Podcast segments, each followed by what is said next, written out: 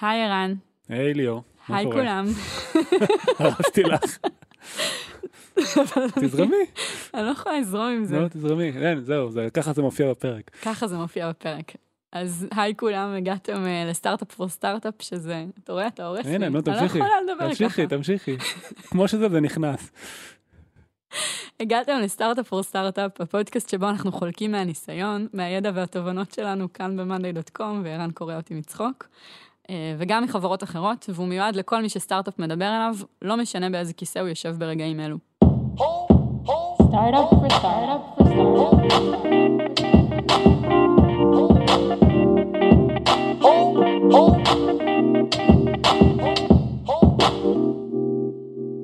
אז uh, תודה שהצטרפתם אלינו לעוד פרק. אז היום אנחנו נדבר על מערך המכירות שלנו בחברה, ובאופן ספציפי אנחנו נתעסק בשאלה איך מקימים מערך מכירות בחברה שבה עסקאות נסגרות ללא התערבות של אדם במה שנקרא no touch funnel. אז כדי לענות על השאלה המורכבת והמעניינת הזאת, איתנו כאן היום יוני, שהוא מנהל מחלקת המכירות בחברה. היי יוני. אהלן, מה שלום. קורה? הכל בסדר? אה, כיף שהצטרפת אלינו. אז ככה, לפני. שנצלול אה, לשאלה ולאתגר עצמו, אני אשמח שתספר לנו קצת אה, כמה אנשים יש היום במחלקת המכירות, מה התפקיד שלך, מה התפקיד של האנשים השונים. אמ, אז היום יש אה, 22 אנשים בצוות, אה, מחולקים לכמה תפקידים, אה, SDR, Inside Sales ו-Account Manager שאחראים על אה, growth בתוך אה, אקאונטים אה, קיימים. אה, אני מנהל את הקבוצה הזאת, אה, מחולקים ל-17 אנשים בישראל וחמישה בניו יורק. מה המשמעות, ככה אמרת, חילקת את זה לשלושה, לשלושה סוגים של קבוצות, אולי אתה יכול בכמה מילים להסביר שנייה מה זה אומר Inside Sales, מה זה אומר Account Management, מה זה אומר SDR. כן, אז הצורה שבעצם חילקנו את הצוות היא לאנשים שמקבלים לידים, שנכנסים אלינו אה, לצוות. אה, אני משער שנדבר עוד מעט על הפלואו, איך הם מגיעים, אבל לכרגע מגיעים אה, לידים לתוך, ה, לתוך הצוות, אה, ובעצם רובם מגיעים לאנשי Inside Sales, לפי חלוקת גודל. והתפקיד של אנשי Inside Sales הוא לסגור אותם מרגע קבלת הליד, עבודה עם הלקוח, דמו איפה שצריך, ובעצם לעזור לסגור את, ה, את העסקה בצורה הטובה ביותר. אה, SDR אה, מקבל בעצם לידים שהם מאקאונטים חשבונות גדולים, אה, שהתפקיד שלהם הוא לעזור, לוודא מי זה הלקוח הזה, להוסיף עליו אינפורמציה ולהעביר אותו בצורה נכונה גם לאנשי inside sales שישלימו את ה cycle של המכירה מולו. וחלק מהלקוחות ש inside sales סגרו, אנחנו רוצים להעביר להמשך טיפול, לקוחות שאנחנו מזהים איתם פוטנציאל גדילה ל account manager, והוא עובד על האקאונטים האלה לאורך, אה, יכול להיות לאורך שנים בעצם, אה, עד מיצוי הפוטנציאל של הגדילה שלהם. הוא עובד על זה במקביל ל-customer success, שמוודא כל הזמן שה account בריא ומקבל את ה-value, בעצם אנחנו, כל הפוקוס של כל הקבוצה הזאת היא לתת value ללקוחות בעצם, זה הדרך שלנו להסתכל על תהליך המכירה, אה, וזה ככה אנחנו עובדים. אז נחזור שנייה טיפה אחורה, כי זה באמת אה, לא החלטה טריוויאלית בחברה שבמשך אה, שלוש שנים, בעצם מ-2014 ועד 2017, תהליך הסגירה של לקוחות נעשה באופן אוטומטי, ללא כל התערבות אדם. ויום אחד, או כנראה לא יום אחד, תכף תספר לנו, ערן, החלטנו לפתוח כאן מחלקת מכירות, שהיא היום אה, מהמחלקות הגדולות בחברה. אז באמת, איך הגעתם, מה קרה בדרך שהחלטנו שאנחנו כן אה, רוצים שיהיה לנו מחלקת מכירות בחברה? כשהתחלנו את החברה, אה, לי ולרועי היה די ברור בהתחלה שאנחנו לא רוצים להתחיל עם אה, צוות מכירות. זו הייתה החלטה יותר אה, מוצרית מאשר עסקית. אני חושב שהרבה חברות שמתחילות, חברות SaaS, אז הן מפתחות איזשהו מוצר, והנטייה היא, אוקיי, עכשיו יש לנו מוצר, בואו נביא איש מכירות שימכור אותו. הבעיה שלפעמים אתה מביא איש מכירות מאוד מאוד טוב, והוא מצליח למכור, גם אם המוצר הוא לא טוב. ואז בעצם מתקבלת מכירה שהיא בדרך כלל top to bottom, זאת אומרת יש איזשהו מנהל שיש מכירות מתקשר אליו, משכנע אותו להשתמש במוצר, ואז האדופשן הוא קשה, ה- ה- אתה לא יודע באמת אם, ה- אם החברה משתמשת במוצר כי מכרו להם את זה טוב, ועכשיו הם תקועים עם משהו שהם לא אוהבים, או שבאמת קיבלו value מהמוצר והם מתחילים אה, להשתמש בו. אה, גם אני ורועי מטבענו, אנחנו מאוד מאוד אוהבים מוצר, מאוד גרועים במכירות. זאת אומרת, אנחנו... אה, אז אני זוכר שממש המחשבה שאני צריך להתקשר ללקוח ולשכנע אותו לקנות משהו, זה, זה הלחיץ אותי. כי זה לא מקום שאני רגיל להיות בו. אני רגיל לבנות מוצרים. אז ממש בנינו את החברה סביב זה. זאת אומרת, אמרנו, אנחנו נבנה את החברה בצורה הזאת שאנשים יבואו, יראו מודעה, יירשמו למערכת, יתחילו להשתמש בה, יעשו לה אדופשן, ו- ו- ויהיה כאילו שימוש ממושך במערכת בלי שאף אחד ידבר איתם. וזה לא היה פשוט. הרבה פעמים אה, פיתו אותנו, בואו תעשו אנשי סיילס, גם הבורד שלנו לחץ עלינו, אמרו, אף אחד לא יאמץ תוכנה כזאתי בלי שתמכרו להם את זה. ואמרנו, אנחנו רוצים לנסות. וממש התעקשנו על זה, וזה יצר אותנו, קראנו לבנות מוצר שהוא, אנשים נרשמים עליו בצורה אינטואיטיבית, עושים לו adoption, מתחילים להשתמש בו בלי שאף אחד מדבר איתם. ונעשה שנייה fast קדימה, אנחנו רצנו ככה כמעט שלוש וחצי שנים, בלי שאף איש מכירות היה בחברה. ועשינו scale לכמעט אה, 8,000 חברות משלמות בלי זה.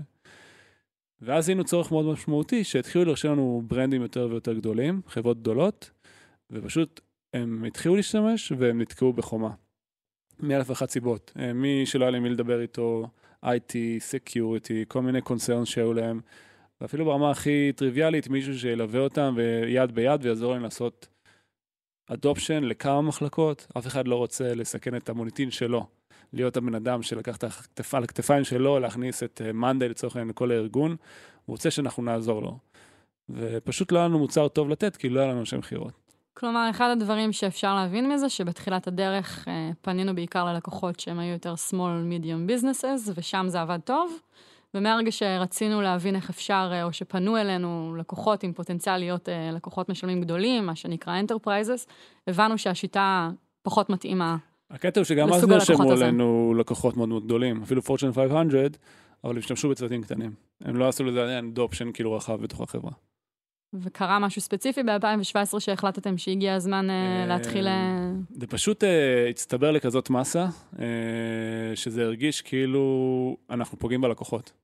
כאילו הם ביקשו, התחננו שנעזור להם, ולא היה לנו יכולת לעשות את זה. אה, ואני חושב שהראשון שהתחיל את זה, זה היה אהרון, אה, שהוא היה בצוות של custom success, הוא אמר, חבר'ה, אתם אה, לא נורמלים, יש פה מלא כסף על השולחן, יש פה המון הזדמנויות, בואו בוא נתחיל לעשות סיילס. ויוני, אתה הצטרפת לפני... אני הצטרפתי באוגוסט בערך, שנה שעברה. אה, ממש לפני ניהל, שנה. אה, אני חושב היו ארבעה או חמישה אנשים בצוות הזה, ושם אה, הצטרפתי בעצם. ומה האתגר?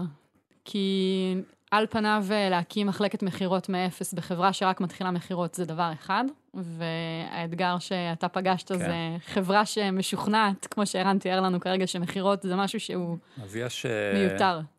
כן, אז, אז יש, אה, יש אתגר בלהקים צוות מכירות, ויש אתגר בשונה. לא יודע אם הוא קשה יותר או קל יותר בלהקים אה, צוות מכירות בחברה ש-no touch, זה הדבר העיקרי שקורה בה.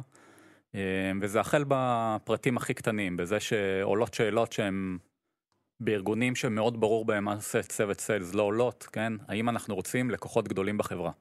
אוקיי, אז אני בחודש הראשון נדהמתי כאילו מהשאלה, אבל זו שאלה שהייתה על השולחן, האם אנחנו רוצים לקוח כזה, כי הוא פתאום יגיד לנו שהוא רוצה פיצ'ר שאין לנו, ואז נצטרך לעשות, ומה יקרה אם הוא ילך והוא יעזוב אותנו, זה יהיה מאוד uh, מבאס. זה יהיה אה, מבאס מבחינה גם פיננסית, כי שנייה בוא נדמיין את זה, עד עכשיו, כמו שתיארתי קודם, רוב הלקוחות שלנו הם קטנים עד בינוניים, אז אם כל לקוח שעוזב לא משפיע על השורה התחתונה בצורה משמעותית, כן, יוני שאל אותי, יש איזשהו לקוח אה, שאתה תתבאס אם הוא יעזוב? אמרתי לו, לא. ופתאום לקוח גדול זה איום מהבחינה הזאת, כי מישהו עכשיו אה, מהווה נתח משמעותי. נכון, אז, אז זה- מההכנסות שלנו אנחנו רוצים לספק את הצרכים שלו. כן, אז, אז למישהו שמגיע לנהל אה, מכירות בעצם בחברה, כאילו זה... כאילו לי זה העיף את הסכך התשובה הזאת, כן? כאילו, מה, מה זאת אומרת? כאילו, האם אני רוצה לקוח גדול? ברור שאני רוצה פה לקוחות גדולים. אה, וזה נוגע בהרבה נקודות כאילו ש, שאפשר אה, להמשיך אותם. אה, דיונים פה עם אה, R&D על, אה, על פיצ'רים ודיונים לאיך עושים marketing. בעצם השיטת marketing פה, כמו ששמעתם בפודקאסט עם רותם, זה B2C בעיקר. אה, מה קורה כשלקוח מביא לנו RFP? אוקיי, אז עלו פה שאלות, דבר ראשון שאלו אותי זה, תסביר לנו מה זה RFP. כן, אני עדיין לא יודע, בדיוק באתי לשאול אותך עוד פעם מה זה. יוני, מה זה RFP? כן, אז נסביר על זה בפודקאסט אחר, כן, אבל זה כל מיני דברים שהם מאוד מאוד באמת, טריוויאליים. מה זה RFP? באמת, אתה לא תשאיר אותנו ככה. ה-RFP זה request for purchase, זה שאלון אה, די גדול בדרך כלל, שמקבלים מוונדורים, אה, סליחה, מה, מהחברות שרוצות לקנות בעצם, ורוצות לשאול את הוונדורים שהם פונים אליהם, האם הם עונים להם על הקריטריונים. צ'קליסט כזה של פיצ'רים. זה צ'קליסט וזה תשובה עם קצת יותר אה, פירוט, מה שבדרך כלל גם עונים עליו בצורה קצת אה, מרקטיאלית. אה, ולא לא התנהלנו עם כאלה, לא היה מי שיענה ל- לדבר הזה, ולא, ולא הבינו גם למה, ברמה כזאת שאמרו שאם מגיע RFP אז תגיד ללקוח לא תודה, אנחנו לא עונים ל-RFP, אוקיי? אה, שם איבדנו אותם, אתה אומר, עוד ב- עוד בדלת. כן, עכשיו זה פה, פה נסגר, נסגרת הדלת, כי אנחנו בכלל לא מתחרים על, ה, על המקום אצל הלקוח הזה, אה, וזה פוגש אותנו בעוד הרבה נקודות, האם צריך לדבר עם אנליסטים, מה המשמעות של זה והאם זה יתרום לנו בכלל, ואנחנו רוצים להשקיע שם כסף אה, של השיווק שלנו בעצם. כל מיני שאלות מהמון המון היבטים, איזה שאלות שואלים ב sign up אה, את הלקוחות שנרשמים. למה זה משנה? אותם- משנה בשביל להגדיר את, ה... את הליד פול, אוקיי? איך אנחנו מחליטים איזה לידים מגיעים לסיילס? אין לנו שום אינפורמציה על החברה בעצם, אנחנו לא יודעים מה הגודל שלה, אנחנו לא יודעים מה האינטנט של הבן אדם שנרשם, כמה אנשים הוא רוצה. רגע, אז עכשיו אתה נוגע. בבעיה אחרת, כי עד עכשיו התייחסת לכל השאלות שנוגעות בצרכים של הלקוחות הגדולים הפוטנציאליים. עכשיו אתה מדבר על איך בכלל פנימית בחברה אנחנו מחליטים, איך מסווגים את הלקוחות, למי הוא לקוח שמתאים למכירות, שאנחנו מאוד רוצים לדבר איתו, לעומת לקוח שאנחנו רוצים שהוא ילך בנתיב של ה-No touch וה-self service. אה, בעיה שאנחנו גם היום עוד מטפלים בו, עוד לא פתרנו אותה, עוד הרבה מהקונפליקטים האלה עוד לא אפילו אני. אומר, אה, צעד אחד לפני זה, אני ממש זוכר כש- כשהגעת לחברה, אז החברה לא הייתה מוכנה לקלוט בכלל לקוחות כאלה. אני לא מדבר אפילו על פיצ'רים, אלא על IT, Security, Compliance. כן, אז, אז היו הרבה דברים ברמה המוצרית שלא ערוכים בעצם לדבר הזה, ערן נגע ב, בחלק מהם, זה האם אנחנו, יש לנו כאילו compliance עם, אה, עם SOC, האם יש לנו GDPR, אה, האם כל מיני ש- דברים שהם מאוד מוצרים, יש לנו SSO, והאם יש לנו אה, Audit Log, והאם יש לנו Session Management, והמון דברים שטיפלנו בהמון המון מהם בשנה האחרונה. אה, ובלעדיהם פשוט בלתי אפשרי לפנות ל enterprise. אפשר, לפתור, אפשר לפנות לחברות mid market, אי אפשר לעלות ב, אה, בסקאלה בסקאלה. לחברות גדולות יותר. כן, אני ממש זוכר אה, כמה דברים בקשר ל security. אז אה, פעם אחת אה, נסדק פנו אלינו, היינו בתחילת הדרך של ה... שעוד לא הכרנו שאנחנו עושים enterprise sales. אמרו, אה, תקשיבו, אנחנו ממש רוצים להשתמש, אמרנו, מגניב, נסדק. אמרו, יש לנו איזשהו שאלון security. אז אה, ביקשתי מהאיש של customer success שדיבר איתם, שידפיס לי את זה. יצאה חוברת בגובה של איזה 200 עמודים. אני זוכר ממש הוא הביא לי את הדבר הזה, שקלתי אותו ביד, אמרתי, טוב, זה לא... אנחנו לא לא compliance בינינו." לדבר הזה. אה, ואם נחזור לאהרון, שדיברנו עליו בהתחלה, שהוא, אה, הכל התחיל מאיזושהי מכירה שהוא עשה מול איזשהו גוף פיננסי גדול, אני ממש זוכר שהוא אמר לי, טוב, תקשיב, הם רוצים לדבר עם ה-CTO בשביל להבין את ה security.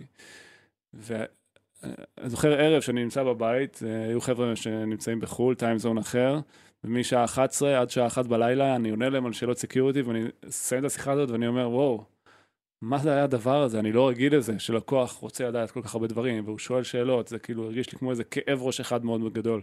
החברה לא ידעה לעכל את, ה, את הדבר הזה באותו זמן.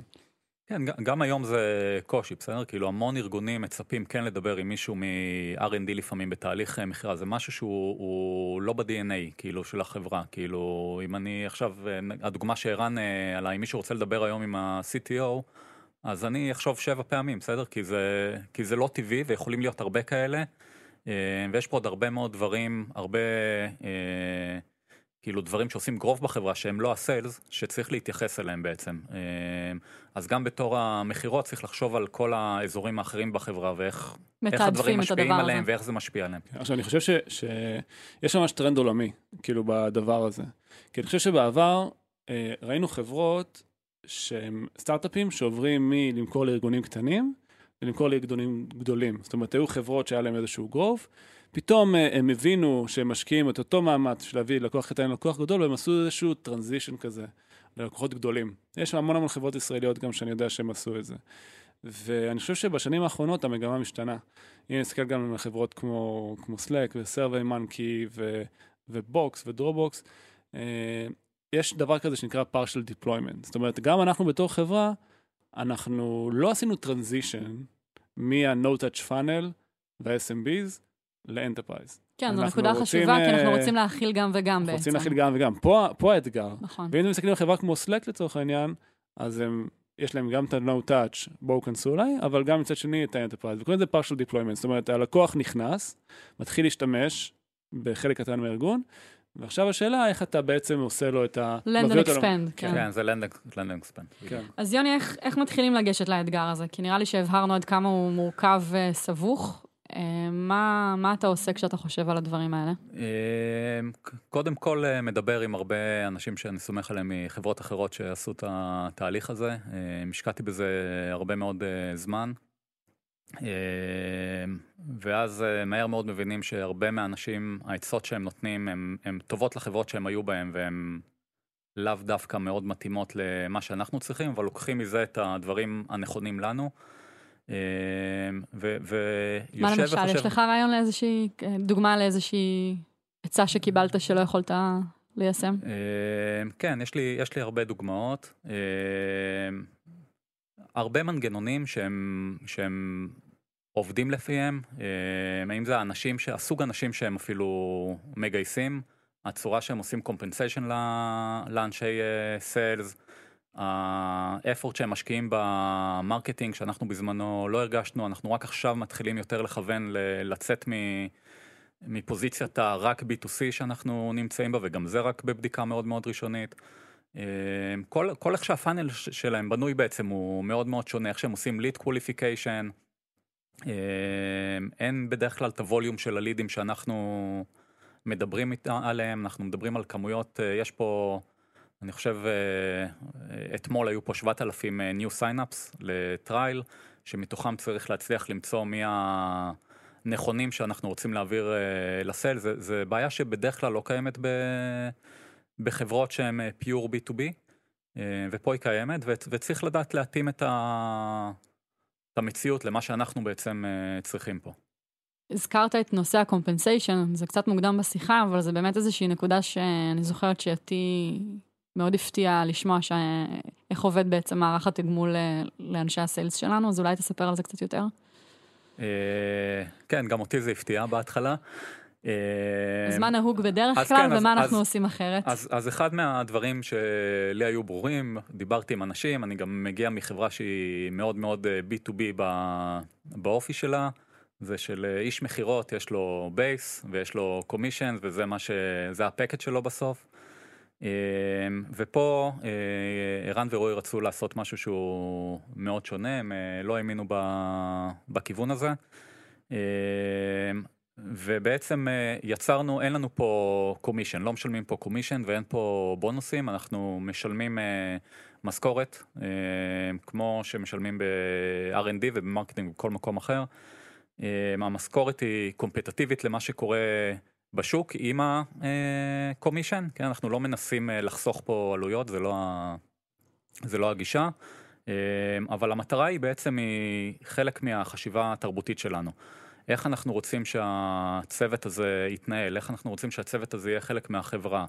אה, בהרבה חברות יש את האנשי סל שהם התותחים, והם אלה שגם מרביצים משכורות מאוד מאוד גבוהות ומושכים את הצוות גם, אה, גם למעלה, ויש הרבה אנשים שנשארים מאחורה אה, די מבואסים, כי הם רואים את השניים שלושה האלה מאוד מאוד מצליחים. ככה, כן. אה, השניים שלושה האלה הרבה פעמים אין להם שום אינסנטיב לעזור לאנשים אחרים, זה פחות עבודת צוות. אה, שמנו המון המון דגש על לבנות עבודת אה, צוות, גם בתוך הצוות וגם כלפי החברה. איך אנחנו עוזרים ל-R&D, איך אנחנו מקדמים דברים בתוך החברה, איך אנחנו עובדים עם ה-CS. אה, ואני חושב שעוד דבר שהוא סופר סופר חשוב, אה, זה החשיבה על הלקוחות. אנחנו רוצים לתת value ל- ללקוח, זה הדבר הראשון, אנחנו אולי היינו צריכים להגיד את זה יותר בהתחלה, אבל אנחנו גם, אה, השם של הקבוצה זה consulting group. יש בה, כן, יש בה אנשי מכירות, אבל בסוף זה consulting group, כי ה vision שלנו הוא שאנחנו נותנים המון המון value ללקוחות, ואם אנחנו לא יודעים לתת לו value, אז אנחנו לא רוצים למכור לו. אה, וזה בא אצלנו לפני ה... שהאיש מכירות הוא זה שיהיה, זה שיעוף וידחוף ללקוח בכוח את הדבר הזה שהוא לא צריך. אה, וזה זה הכל מתחבר לאיזה תרבות אנחנו רוצים לייצר. אה, אני יכול לתת המון המון דוגמאות לדברים שאנשי המכירות פה עושים, זה מייצר המון המון גמישות. למשל, שינויים שרוצים לעשות, למשל עשינו טסט שמישהו לוקח אקאונטים שלא התקנברטו בטסט שנכשל בסוף, אבל עדיין הוא קרה, אה, שלוקח אקאונטים שהם אה, לא נסגרו, בסוף הלקוח לא קנה, עבר עוד שבוע מסוף הטרייל שלו, והחלטנו לנסות להתקשר אליהם. כלומר, רק שוב, כדי לוודא שאני מבינה את הסיטואציה, לקוח לא התקנברט בצורה אוטומטית ב-No Touch Funnel, מה שאנחנו קוראים, כן. ואז החלטנו אה, שהסיילס יפנו אליו בכל זאת. מבחינת הגודל חברה והפוטנציאל חשבנו אוקיי. שהוא מתאים, ושמנו אה, מישהי בצוות בשם לאה. אה, היא מאוד שמחה שיש לה משהו חדש שהיא מנסה בצוות שלא קרה לפני. אה, לא צריכה לחשוש מהמשכורת הבאה שלה, מהדירוג שלה כביכול בתוך הצוות. אה, היא עושה טסט בשמחה, אה, לפעמים הטסטים האלה מצליחים, לפעמים הם אה, נכשלים. מה זה אומר, אגב, שזה נכשל? הטסט הספציפי הזה? לא הצלחנו, הבנו שלפנות לאנשים ביום 21, שבוע אחרי שנגמר ה trial שלהם, זה לא הפתרון הכי טוב. והחלטנו להפסיק את זה. אז זה, זה דוגמה אחת לגמישות, אם רוצים שמישהו עכשיו יתעסק שבועיים ב training, או יבנה את, את התוכנית הכשרה לעובדים חדשים, אין בעיה, הוא בא ועושה את זה, רוצים שיתעסק פתאום ב-case studies, הוא בא ועושה את זה. אה, זה מייצר משהו מאוד מחבר ומאוד מלכד בתוך הצוות ש, שדואג לתמונה הגדולה ולאימפקט שכל הקבוצה הזאת יודעת לייצר בתוך החברה, מאשר לדאוג לזה שאני אה, כאילו אסיים מספר אה, אחד אה, החודש הזה, כי זה מה שיכתיב לי את המשכורת שאני אביא הביתה. הסיטואציה שאתה מתאר ברורה לי מבחינת התרבות אה, שבה אנחנו דוגלים במאנדיי, אבל מצד שני, או יד ביד עם העניין הזה, אנחנו גם כל הזמן דוחפים קדימה ושמים דגש על מהירות ועל גדילה. אין כאן איזשהו קונפליקט? זה לא בא אחד על חשבון השני? זה שאנחנו לא עובדים עם קומישן לא אומר שאנחנו לא מודדים. אנחנו מודדים כל דבר, זאת אומרת, אנחנו מודדים אה, כל איש מכירות, כמה הוא עושה כל חודש, וכולם רואים גם מה כל אחד אחר עושה. אנחנו פשוט, אה, כאילו יש כזאת אמירה שאם כולם אומרים לך שמשהו נכון, כנראה שהוא לא. ואני זוכר ממש אה, בתחילת הדרך, קיבלנו המון ריג'קטים על זה מאנשים אחרים. מה, בלי commission, איך אנשים יעבדו, הם לא, לא יהיו אנשי מכירות טובים, לא תהיה להם מוטיבציה, וכאילו חשבנו, רגע, מפתחים לא מקבלים משכורת לפי כמות שורות קוד, אנשי marketing לא מקבלים משכורת לפי ה-conversion rate, למה שאנשי sales לא יעבדו בצורה הזאת? ו...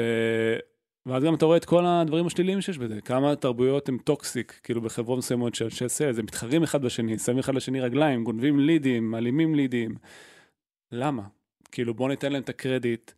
אה, יש, יש מוצר שעם משמעות שהם מוכרים אותו ומאמינים בו, אנחנו מאמינים שיהיו מוצלחים כמו בכל דיפרטמנט אחר בחברה.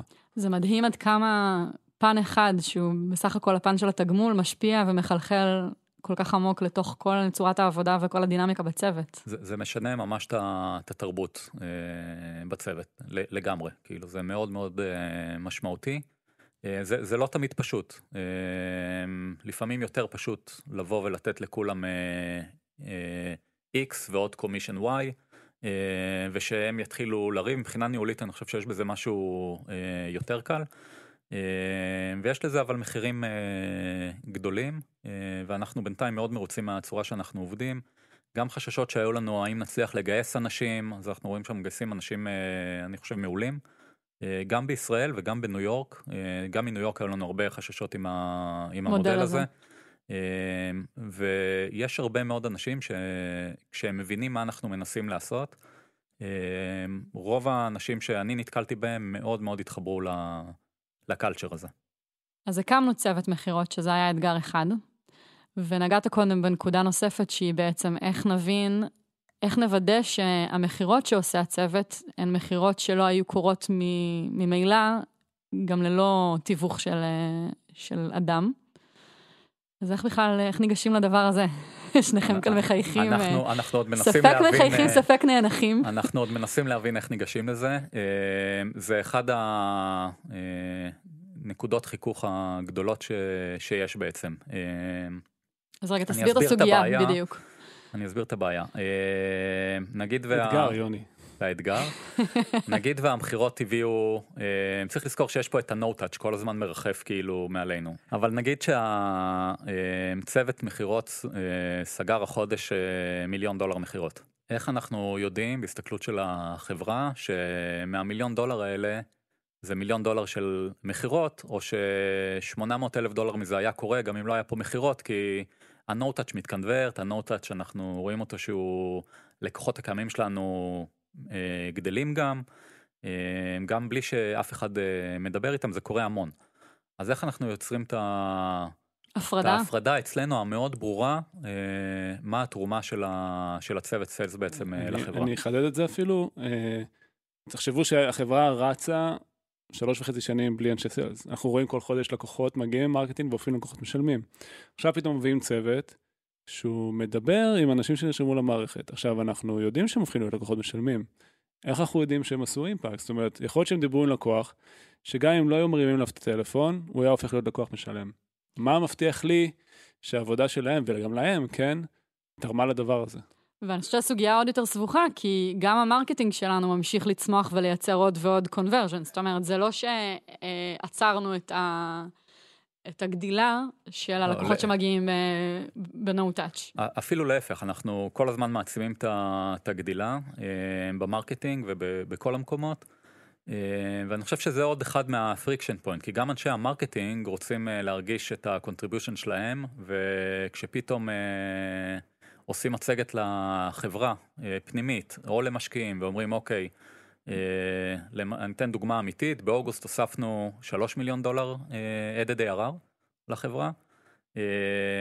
sales סיימו את החודש, אם אני זוכר נכון, על אה, 900 אלף דולר, ואז ה marketing באים ואומרים, רגע, אז אתה בעצם אומר שאני הוספתי רק 2.1, אבל רגע, יש גם את ה partners, גם הם הוסיפו 500. אה, אז אני עם כל ה spend שלי שהגיע כבר למעל 4 מיליון דולר, זה מה שבעצם ירדתי בביצועים שלי.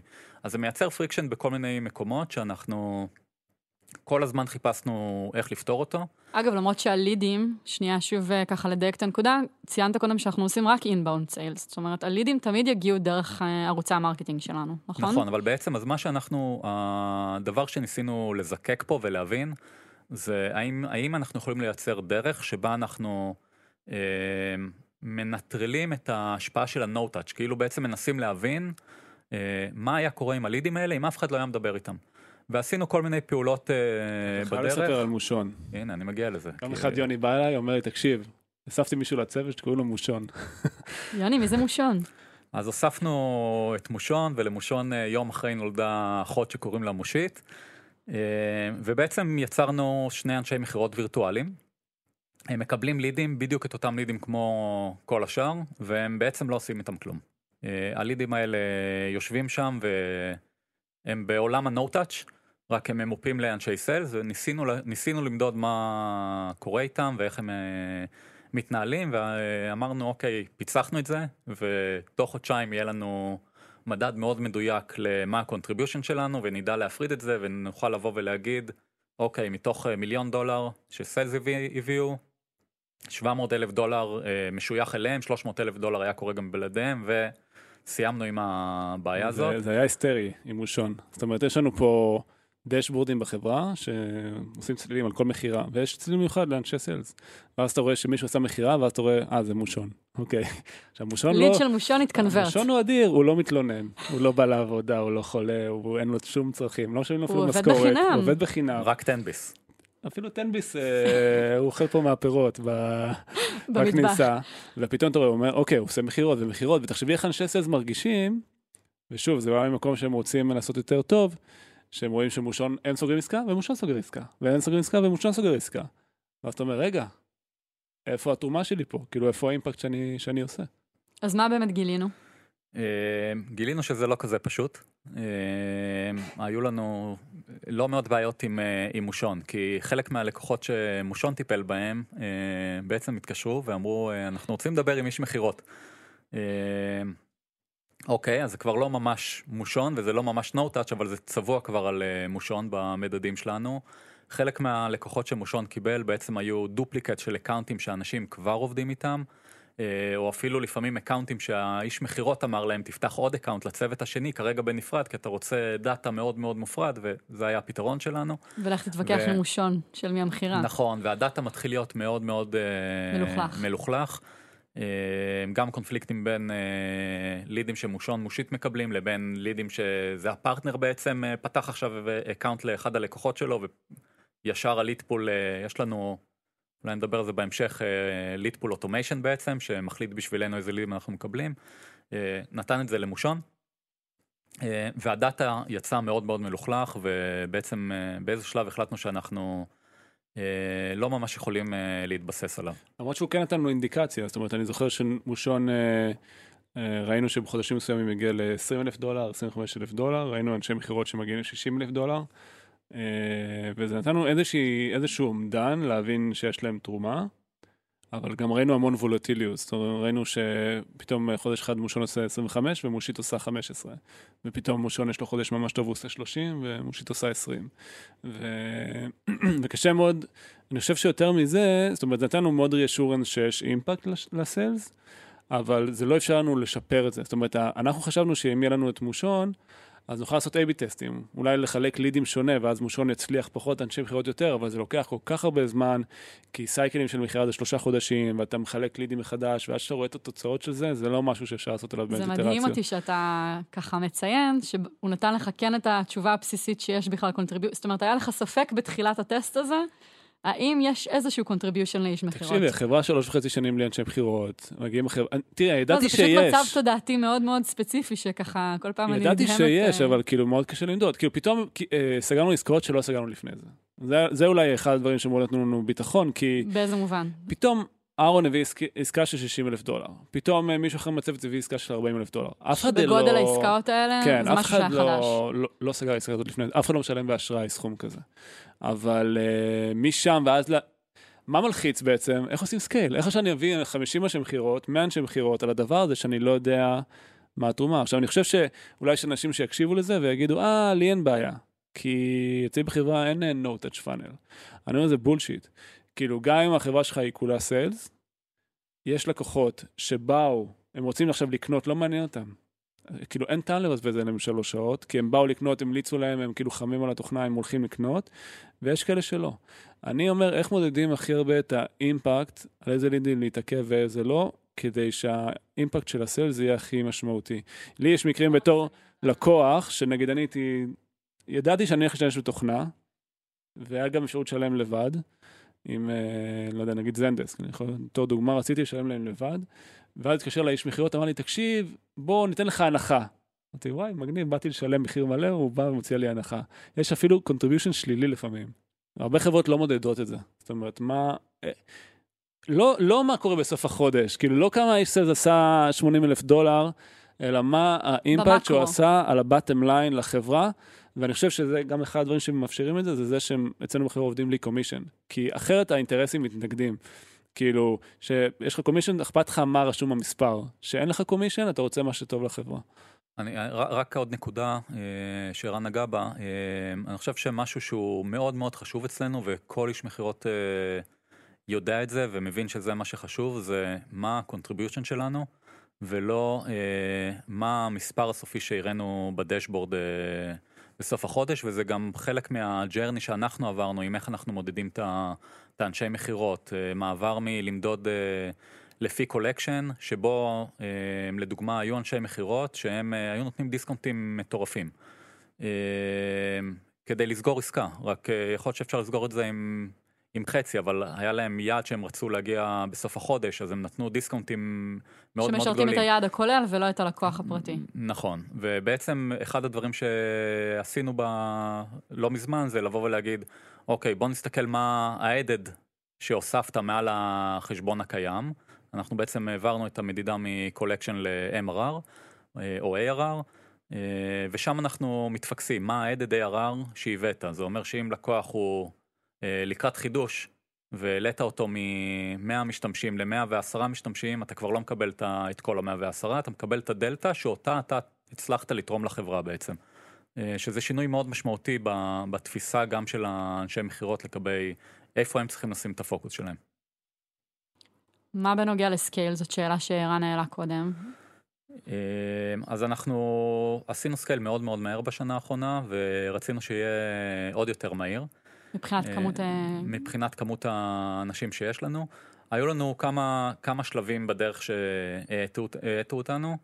אה, אחד מהם זה בעצם שאלת ה-contribution. אני באיזה שלב הרגשתי לא בנוח להתקדם ולעוף עם זה קדימה, בלי שאני מאוד מאוד ברור לי מה, מה ה-contribution. אז עצרנו גיוס לתקופה מסוימת. ורגע, אבל. עוד לא פתרנו את עניין ה-contribution. עוד לא פתרנו, אבל שינינו משמעותית את, ה, את המודל עבודה שלנו. בעצם אנחנו, מה שאנחנו אה, כרגע עושים, זאת שינוי שאנחנו מבצעים, זה אנחנו לוקחים לידים רק מאקאונטים שבפוטנציאל שלהם יכולים להיות משמעותיים וגדולים. אוקיי, אם לפני זה לקחנו גם אקאונטים של אה, חמיש- 15 יוזרים, שאנחנו אומרים, אוקיי, בלעדינו הם היו סוגרים על אה, עשרה אה, סטנדרט, סתם בשביל הדוגמה, סטנדרט עולה 8 דולר ל user לחודש. אנחנו נדע לסגור אותם על אה, Pro, שהוא 12, ובמקום אה, 10 נסגור אותם על 25 יוזרים, אוקיי? אה, אז בעצם אמרנו, אוקיי, אנחנו לא לידים רוצים... כאלה כבר לא ניתן היום ל sales. אנחנו לא נותנים אותם, אנחנו לא רוצים להתעסק בעולם הזה. העולם הזה, אנחנו אה, רוצים לדעת לפתור אותו בצורה מאוד מאוד טובה ב-No touch, ואם אם אנחנו לא יודעים לעשות את זה מספיק טוב, יש לנו בעיה ב-No touch ואנחנו נדע לטפל בזה שמה.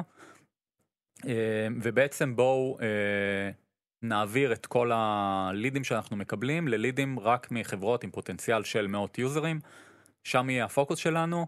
וגם האנשי מכירות בעצם, הלידים שהם אה, עושים להם קליים, שהם אומרים אוקיי זה אני סגרתי, הם יעשו קליים לעסקאות שהם בגודל מספיק, אוקיי? של 50 או 100 יוזרים ומעלה.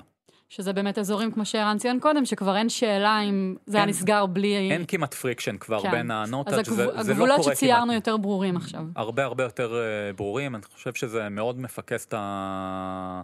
את האנשי מכירות אה, למקומות שיש להם גם פוטנציאל מאוד מאוד גדול, אה, גם עושה את העבודה הרבה יותר מעניינת, אה, כי זה מביא אותם פשוט לעבוד עם חשבונות הרבה יותר מאתגרים ויותר, ויותר גדולים, שאני חושב עוד פעם, הדבר העיקרי הוא ההרגשה שאין אין שאלה בכלל, כאילו, שכל הזמן ריחפה פה בחברה של מי ה-contribution.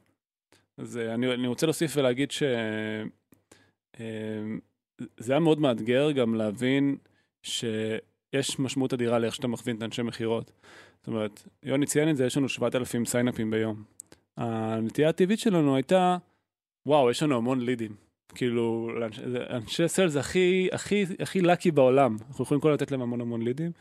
אני זוכר שהייתה ממש אה, פגישה אה, שהשפיעה עליי עם איזשהו פרטנר שאנחנו עובדים איתו אה, בחו"ל, והוא אמר, אה, וגם להם אנחנו מעבירים לידים. הוא אמר, תקשיבו, בצ... רגע, אוקיי. הזכרנו פעם שלישית פרטנרים בפרק הזה, הגיע הזמן שנייה להסביר מה זה אומר. אוקיי. אז uh, יש לנו בעצם עוד צוות, uh, שהוא בעצם, uh, שאנחנו נעשה לו פרק uh, בנפרד, שהוא בעצם uh, מתחבר לריסלרים uh, בכל העולם, שזה בעצם חברות שמוכרות את המוצר שלנו, uh, וגם אליהם אנחנו מעבירים לידים. זאת אומרת, הם בסוף מתנהלים מול הלקוחות, אבל הם מקבלים לידים מאיתנו. uh, בכל מיני גיאוגרפיות שאנחנו לא מגיעים אליהם, והם גם יכולים לתפור uh, פתרונות ללקוחות. אז uh, נפגש עם אחד מהם, uh, והוא אמר, תקשיבו, אתם מעבירים לי המון לידים. אני מקבל, אני יוצא להפסקת צהריים, אני חוזר, יש לי עוד עשרה לידים. עכשיו, המסר שזה משדר לי הוא, תטפל מעט זמן בכל ליד, זאת אומרת, כי חבל הזמן, עכשיו יהיה לך עוד אחד ועוד אחד, זה כמו אה, גשם שאני מנסה עם כוס לתפוס אותו. שאלנו, אז איך בחברה אחרת זה עובד? הוא אמר, אני מקבל מעט לידים, אבל לידים יותר איכותיים. והדבר הדבר הזה משדר לי מסר של אני, אנחנו רוצים שתעמיק על כל ליד.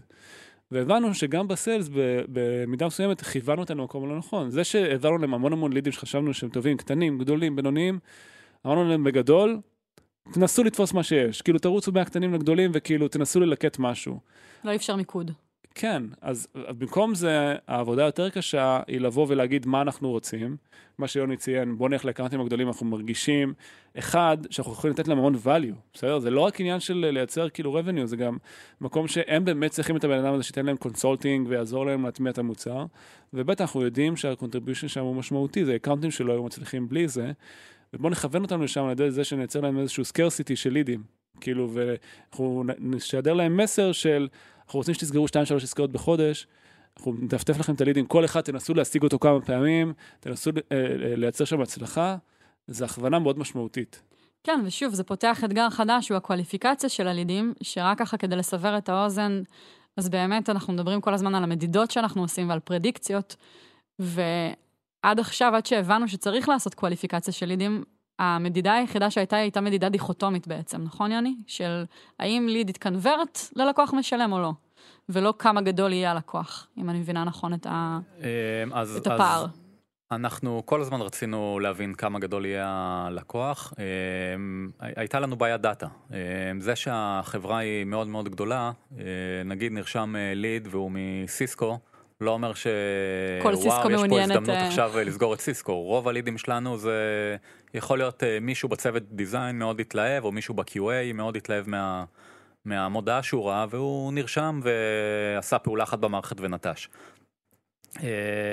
אז השאלה אם קופצים על מישהו כזה, אז השתמשנו במנגנון שיש לנו שנקרא אינטנט בעצם בשביל אה, להשתמש בו, הוא היה פרמטר אחד מתוך אה, כל מיני דברים כמו גודל החברה, גודל הצוות שהבן אדם ציין ברישום שלו. אמ, ואינטנט היה אוקיי, מה, הלייקליות בעצם של החשבון הזה אה, להפוך לחשבון משלם. אמ, ובסל זה לאו דווקא הפרמטר, כי כל האינטנט שלנו היה מכוון ל-No touch. אה, דיברנו בהתחלה על קונפליקטים מול touch, זה עוד אחד מהם. בעצם האינטנט, הצורה שהוא, שאימנו את המודל הזה, בוצע על המון המון דאטה שיש לנו, ש-99% ממנו זה אקאונטים שהם ב-No touch funnel, שהם קטנים ובעצם יותר. לאו דווקא, זה לא אומר משהו באמת על החשבון, מה קורה איתו אם איש אה, מכירות מתקשר ללקוח ותופס אותו בזמן הנכון, ומייצר משהו שהוא יותר אישי. אה, אז, אז... אה, איך אנחנו מתמודדים עם זה?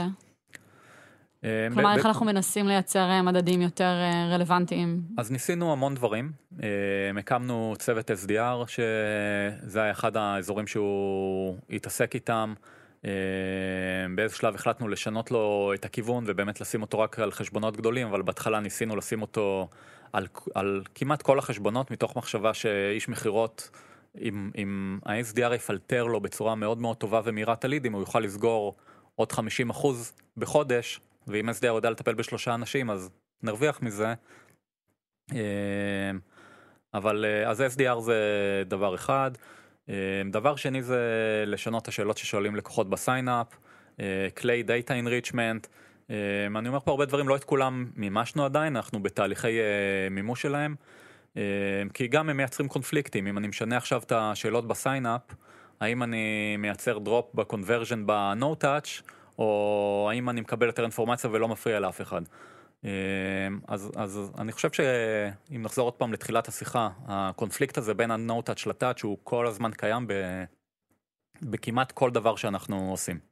בסוף אנחנו אה, נחשוב קדימה, אנחנו רוצים מאוד שנצליח לעשות את ה-Touch funnel נקרא לזה, אה, בצורה טובה, בלי לעשות אה, שום אימפקט ל-No אה, כי, כי זה harm בעצם... ל-no touch, כן. כן, כי, כי בעצם אם, אה, אם יש לנו עוד וקטור צמיחה שהוא מצליח, אה, חברה תוכל לעשות scale בצורה עוד יותר מהירה מהצורה המאוד מהירה שהיא עשתה עד היום. אז בעצם אנחנו רוצים לראות אם נוכל לייצר בחברה funnel נפרד, שהוא ה-funnel של ה-touch funnel, וזה לאורך אה, כל ה-journey בעצם של הלקוח איתנו. כולל ה-marketing? כולל ה-marketing, כולל השאלות שהוא מקבל ב-sign up, כולל אולי איך עושים לו onboarding בתוך התוכנה עוד לפני, שהוא, לפני ה, האיש מכירות. אה, מצאתם כבר משהו ביחס לזה? ביחס ל... לעובדה שהשיווק שלנו היום הוא עדיין, כמו שציינת קודם, מותאם ל-B2C, ואנחנו בעצם כן עושים את הפניות. אז אנ- אנחנו ממש עכשיו עושים אה, הרבה מאוד אה, דברים ב-marketing, לגשת לאזורים האלה. זה כולל account based marketing, חברות ש, שהם אקאונטים גדולים שאנחנו כבר עובדים אליהם ומוצמד אליהם account manager. אנחנו בעצם מתחילים להריץ קמפיינים של account based marketing שבעצם בא לתקוף את, ה, את החברות האלה ולהציף את הצורך ב-Monday בתוכם. מתוך כלומר, שיווק מטורגט לחברה שיו- ספציפית. כן, שיווק מאוד מאוד מטורגט במחש... במחשבה שיפתחו המון חשבונות וכשאנחנו נגיע לדבר עם ה-VP הנכון הוא כבר ידע מי זה Monday והוא לא, זה לא רק חמישה אנשים בארגון שהוא לא מכיר אותם. או, אתה אה, נוגע בעוד נקודה עליו. שממש עניינה אותי. הנושא של הפונקציה הרלוונטית בתוך הארגון. כי שוב, על פניו, אה, ב-No-Touch Funnel יכול להיות שהגיע אלינו כליד, מישהו שהוא מאוד זוטר בחברה, אה, ובאמת עבורו יהיה הרבה value ב-Monday, אבל מה לעשות שאין לו שום קשר למקבל ההחלטות אה, ברמה הארגונית הכללית. איך אתם מתמודדים עם זה? כן, זה, זה פשוט הופך את הסייקל שלנו ל, ליותר אה, ארוך. אה, בגלל שאנחנו מטרגטים אולי גם לא אה, נכון B2C, לפעמים, לא אולי רק לא ארוך. נכון לפעמים, כן. אה, בגלל שאנחנו מטרגטים אה, מאזור הנוחות שלי. בגלל שאנחנו מטרגטים בעצם אה, B2C, אה, אז מאוד קשה לנו לדעת מי זה הבן אדם, הוא לא תמיד משאיר את הטייטל שלו, אין לנו תמיד את הדאטה אינריצ'מנט הרלוונטי אליו, ואז פונים אליו ומבינים שהוא מאוד מאוד אוהב את מה שהוא רואה והוא מתלהב מזה, אבל הוא, אין לו, הוא לא יכול להעביר כרטיס אשראי על דולר בחודש על שם החברה שלו. אה, ועכשיו ממנו להתחיל לפתח את זה לאנשים יותר רלוונטיים בארגון, זה תהליך אה, מייגע. אה, ובעצם זה, זה חלק, עוד פעם, חלק מהשינוי, מהשיפט שאנחנו מנסים לעשות מהעולם הזה. אם אנחנו נדע לדבר עם הדירקטור או ה-VP הרלוונטי שכן יכול לקבל החלטה על אה, 200 איש בארגון, זה יעשה את החיים שלנו הרבה יותר קלים בעצם. מצד שני, זה יתרון עצום, כי פתאום שיחה שפעם הייתה Outreach cold call כזה ל-היי, אני חברה X, רוצים להשתמש במוצר שלי, השיחה הופכת להיות, תקשיב, יש לך כבר 30 איש בארגון שמשתמשים, הם גם מרוצים, המוצר גדל אורגנית, זה כבר החלטה על דה פקטו, הארגון משתמש. עכשיו אנחנו רוצים להרחיב את זה. זה ש- בעולם האידיאלי שלך, ב- באותה מידה אני וחסרונות. יכולה לדמיין סיטואציה שבה הבן אדם מתעצבן, שיש 30 איש בחברה שמשתמשים באיזשהו לא מוצר. לשם. העולם לא הולך לשם. יש הרבה יותר האם- אוטונומיה היום לצוותים, הם יכולים לקבל החלטות. כאילו, העולם דווקא הולך, אני חושב שבעבר זה היה כזה, ה-CTO מחליט, ה-CEO מחליט, ה-VP Ops מחליט. העולם משתנה. כאילו, אני חושב שחברות היום הרבה יותר הולכות לכיוון של partial deployment ולהתחיל בתור איזשהו זרע בחברה ולגדול משם, כי אפשר לצמוח הרבה יותר מהר, ההזדמנות יותר גדולה. זה מכניס הרבה אתגרים בתוך הדבר הזה. כן, זה, זה מאוד מאוד נוח לאיש מכירות כשהוא מדבר עם הבן אדם שהוא כן budget owner ויכול לקבל החלטה, אה, כשיש כבר כמות גדולה של אה, משתמשים ב, אה, בארגון, אז אני, אני לא חושב שזה אחד על חשבון האחר, הדברים האלה כשהם עובדים ביחד אז הם עובדים מדהים. אה, וכשהם לא, אז הם פשוט מקשים את, ה, את החיים של, ה, של התהליך. אה, אבל אני, אני אגע בעוד נקודה שאמרת, אנחנו מקבלים אה, כל כך הרבה סיינאפים, והמוצר מתאים ל... אם, אם נשאל עכשיו מה ה-use case שהמוצר פותר, אז uh, תקבלי פה במסדרון uh, 20 דברים uh, או 200. אחרים, עם שלושה דברים כנראה שמקפצים את זה, אבל הם מתאימים, אוקיי, מי הבייר? כולם יכולים uh, להשתמש במוצר, אגב, לכולם הוא באמת יש מתאים. לנו 200 ורטיקלים שמשתמשים כן. במוצר. כן, ו- וכשבאים ואומרים, אוקיי, בואי נחשוב אה, עכשיו אה, B2B, אה, הולכים לשיחה עם אנליסט וצריך להסביר לו מה אנחנו עושים, הם, הם לא מסוגלים הרבה פעמים להכיל את המורכבות ה- הזאת. את הדבר הזה, זה שונה מכל מה שהם מבינים. איך יכול להיות שאתם לא מתפקסים על שלושה ורטיקלים או שלושה use cases וזה מה שאתם עושים? אנחנו, לא, ולא מרגישים את הצורך גם לעשות את זה כרגע. אה, וזה יוצר מורכבות ל- לאיש מכירות בפוזישנינג, ב... אוקיי, מה זה, אנחנו רוצים לעשות אה, one pager שאפשר להשאיר ללקוח? מה, מה זה? מה, מה רושמים בו? כאילו, לאיזה סצנריו? מה אנחנו פותרים? הוא בא מ-Ops, הוא בא מ-HR, הוא בא מ-IT, הוא בא מ-R&D? כל התשובות אה, למעלה נכונות. הכל נכון, אה, ו- וזה חלק מהמורכבות שאנחנו חיים איתה. זו בעיה מאוד מאוד טובה, אה, אבל היא, כי- כי בעצם ה-opportunity פה הוא endless, אבל, אבל היא מקשה ב- כשמדברים על B2B marketing ו-sales. אני חושב שהאתגר הוא גם אה, פנימית לחברה, כי תחשבו על זה שעד עכשיו את כל ההחלטות ב-product עשינו במקום של no touch. אנחנו רוצים שאנשים יעשו לזה adoption, פיצ'רים, היינו עושים להם A-B test, כאילו לראות איך הם משפיעים על היוזרים. פתאום בא יוני, הוא אומר, תקשיבו, ב-enterprise הם צריכים ABC. אנחנו מנסים להקל את זה רגע, אבל אה, נשמע לי משהו מאוד אה, נישתי. זה, איך אתם עושים איזה A-B. test? אני, אני יכול לתת לך, רגע, יש הרבה, הנה, הוא נדלק.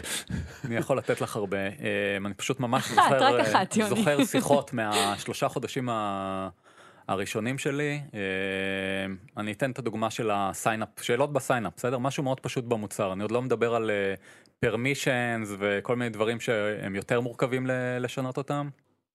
אה, נכנסתי לחדר, לשיחה, והייתי מאוד מבסוט מזה יעשה אימפקט מאוד גדול. ואמרו לי, רגע, רגע, רגע, אתה לא, אתה לא מבין, אנחנו לא משנים פה כלום, אתה תביא לנו מספרים, אמרתי, אבל אה, אני לא יכול להביא מספרים, זה אני מדבר על כמויות מאוד קטנות, ואתם מביאים לי אלפי סיינאפים שקורים בנוטאץ', עכשיו איך אני, איך אני מתחרה עם הדבר הזה, כאילו, איך מסבירים את, ה, את ה-impact לארגון ברמת ה, הדולר וברמת ה... ה- עוד פעם, ה-brand ה-B- גם. ה-B2B וה-brand לעומת אה, אלפי אה, סיינאפים שפשוט אה, קורים פה בחברה כל הזמן מחברות קטנות. איך מודדים impact? איך ה-product אה, כשהוא מריץ A-B test? מה ה-KPI שהוא, שהוא מודד? שאפשר תוך חודש לקבל עליו החלטה ולא עכשיו אה, שלוש שנים. אה, זה הרבה דברים שפשוט צריך להאמין שהם פשוט הדברים שצריכים אה, לקרות. אה, למשל אה, SSO שעשו לו אימפלימנטציה. אה, אני חושב שהיום מבינים כמה האימפקט שלו הוא, הוא משמעותי. אה, זה לא משהו שמאוד ברור, בואו נעשה SSO, האם זה הדבר הנכון, כמה זה, זה יעשה אימפקט לעומת דבר אחר שאנחנו מאמינים שיעלה את ה-revenue בעשרה אחוזים. איך זה- היום מבינים שזה משהו שהוא משמעותי? אני חושב שההצלחות להתחיל להביא עסקאות אה, יותר ויותר אה, גדולות ומשמעותיות, אה, יש לזה חלק מאוד, אה, מאוד משמעותי בזה. אה, כלומר, כשלקוח פוטנציאלי שואל, איש מכירות שלנו, שאלה שקשורה ל-SSO, אתה יודע שנגענו פה בנקודה שהיא רואים, קריטית אה, בתהליך. אם מסתכלים על כמות העסקאות שמכרנו בהם פקאג' שאנחנו קוראים לזה Enterprise Package, אה, ש-SSO הוא חלק ממנו, כמעט כולם אוקיי. אה, עוברים דרך סיילס, הם לא היו קורות בלי SSO, כי החברות האלה לא יכולות להשתמש במוצרים בלי SSO. אה, ובעצם גם הגודל מכירות שרן הזכיר, אז uh, יש פה כמה אנשים, אירון ביניהם שעשה עבודה מדהימה, ומט מה-Customer Success שעובדים על האקאונטים uh, הכי גדולים שלנו, ואנטוני מ-Account Management. Uh, פשוט פתאום התחילו להביא עסקאות שלא היו קיימות, uh, והם פשוט מבינים שהן בלתי אפשריות בלעדיהם. ואנחנו היום יודעים להגיד שהפוטנציאל ב- בלהביא עסקאות כאלה הוא, הוא בעצם uh, כמעט אינסופי. אה, ואני חושב שמשם מגיע הביטחון שאנחנו עושים את הדברים הנכונים והדברים האלה שווים את ההשקעה. ערן, ככה לקראת סיום, אה, אני אשמח שתספר לנו שנייה בכלל מה האימפקט של כל הפיצוחים בהקשר של הסיילס, לטובת האסטרטגיה של החברה, לטובת הצמיחה שלנו קדימה. אז אה, אנחנו ממש רואים את זה בתור עוד ערוץ צמיחה. אה, הלקוחות האלה, הגדולים, הם נרשמו אלינו מאז ומתמיד, אבל לא ידענו מה לעשות איתם. ואני לא יכול להגיד שהרווחנו אותם לפני זה, זאת אומרת, יכול להיות שהיו צוותים קטנים שהשתמשו, אבל בדיעבד הבנו שלהרבה מאוד לקוחות לא נתנו פתרון, וזה מתסכל, כי זה product לא טוב. כאילו, זה לא משהו שאפשר לפתור אותו עם תוכנה. זה אחד הדברים שהבנו שיש סוג מסוים של לקוחות שאי אפשר לפתור אותו עם תוכנה, ופשוט לא לנו את הסגמנט הזה. ופתאום אנחנו רואים פה פוטנציאל אדיר לצמיחה, לממש סגמנט אדיר של לקוחות, שמייצר המון revenue. revenue גם שהוא מאוד אה, סטבילי, זאת אומרת, אה, אני חושב שאחד הדברים שמאוד מאפיין את עסקאות יותר גדולות זה שהם stable לאורך זמן, פחות אה, יותר adoption, ואתה פתאום מבין ש, שאנחנו יכולים להגיד, אוקיי, אנחנו יכולים לעשות פי שתיים יותר מהר ממה שאנחנו עושים על אותו marketing אה, resource שאנחנו מוציאים היום. אז בעיניי זה עוד ערוץ צמיחה מאוד מאוד משמעותי. ה-marketing וה-no touch תמיד יישאר, זה חלק אה, מה-DNA של החברה, אבל עכשיו אנחנו, מה שנקרא, אוהבים את שני הילדים באותה מידה. יוני, ככה לסיום, אם יש אה, מישהו שמקים ברגעים האלה ממש אה, מחלקת sales, מה אתה ממליץ לו לעשות? אה, למדוד הכל, אנחנו אה, מאוד מקפידים פה למדוד הכל ובאינטרוולים כמה שיותר קטנים. אה, כשמפרקים את ה- את הסלס ל- לפאנל בעצם, אם אנחנו נחכה רק לסגירת העסקה, המדידה היא מאוד מאוד ארוכה, יכולה להיות חודשים והיכולת לעשות שינויים היא נהיית מאוד כבדה. אה, אז למדוד הכל ו- ולבדוק את זה באינטרוולים הכי קטנים ש- שאפשר, שמראים אה, התקדמות. לייצר, אה, קוראים לזה blueprint for success בעצם, בכל דבר ש, שעושים, וכשמוצאים אותו, לשכפל אותו במהירות. מה זה אומר זה- blueprint? זה, זה אומר מה, מה התבנית בעצם שעובדת לנו, זה יכול להיות אה, מה ה-training שעובד לנו, מה סוג אה, איש מכירות, אה, לא נגענו כל כך באיך אנחנו מגייסים ועל מה אנחנו מסתכלים, אבל אה, איזה איש מכירות אנחנו מגייסים, וכשזיהינו את מה שעובד לנו, אה, לשכפל את זה ולהשתמש בזה. אה, לקפוץ למים ולעשות טעויות. אה, הרבה, הרבה אה, מהפעמים, אני גם אה, חטאתי בזה לא מעט, מפחדים להתקדם, כי רוצים להבין את כל, ה, את כל הדברים. זה, זה יוצר עיכוב מאוד משמע, משמעותי ביכולת לייצר אימפקט. אנחנו מאוד מאמינים פה בלקפוץ למים, ללמוד מהר, אנחנו יודעים שאני משלם על זה קודם תעשה איזשהו ואז מחיר. תבין. כן, לא, לא בצורה טיפשית אני במרכאות אגיד, כן, אבל uh, לפעמים פשוט צריך להתחיל, uh, להתחיל לעשות, ולעשות ולייצר איזשהו שינוי ולתקן מאוד מהר. אם יש לנו את הדאטה פוינט שהזכרתי בנקודה הקודמת שמאפשרת לנו לבדוק את זה, אז זה, זה בסדר, אם זה לוקח חצי שנה אז בעיה ו... uh, ואז לא לעשות את זה. אה, ואני חושב שאחד הדברים העיקריים שאני למדתי בשבוע הראשון שדיברתי עם הרבה אה, מנהלי מכירות בחברות שונות זה אה, תקשיב לכל הדברים שאומרים לך אבל תיקח את הדברים שאתה צריך משם כי כל הטיפים שנתנו לך הם נכונים לבן אדם שעשה אותם והם לאו דווקא נכונים אה, לחברה שלך. אה, וזהו. מעולה. גם לי יש שני טיפים. אחד, אה, תחשוב על הנושא של הקומישנס. יש לזה יתרונות וחסרונות. אני, בעיניי החסרונות עולים על היתרונות. אני חושב שהיתרונות ב-No commission, אותי מדכא לחשוב שיש אנשים בחברה שהם, המשכורת שלהם תלויה במשהו טקטי שהם עושים. אני חושב שאפשר להרוויח הרבה יותר אליימנט ליעדים של החברה ולמה שחשוב עם No commission.